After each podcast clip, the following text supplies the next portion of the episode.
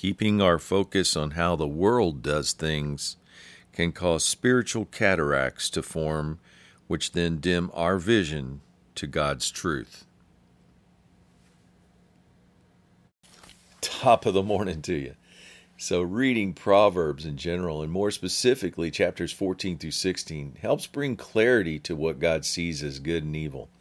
If the way that we see life is a little out of focus right now, or the lines that separate right from wrong have grown fuzzy over time, and you're not seeing uh, life as black and white, good and evil, but in grays, it may be time for spiritual cataract surgery.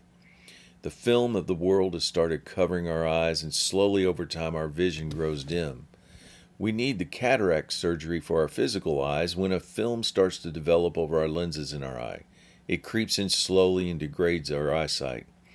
Our spiritual eyes develop a film when we keep our eyes on the world's way of doing things more than how God sees things.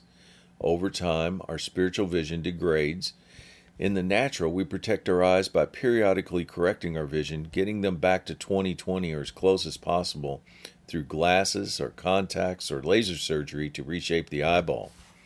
Spiritually, we need to correct our eyes as well, our spiritual eyes, by reading God's Word, accepting His correction, and getting back on track. If we go too long without correction, we start to go blind and Often we face major surgery to remove the things of this world out of our sight. Once we immerse ourselves through the things like fasting and praying and reading God's Word, the world's way of thinking and seeing are removed and replaced with the corrective lenses of God's Word.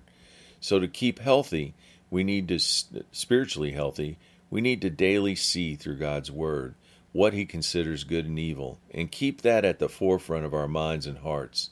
This will help keep the unclear film from forming, which helps our spiritual eyesight to remain clear. Have a great day.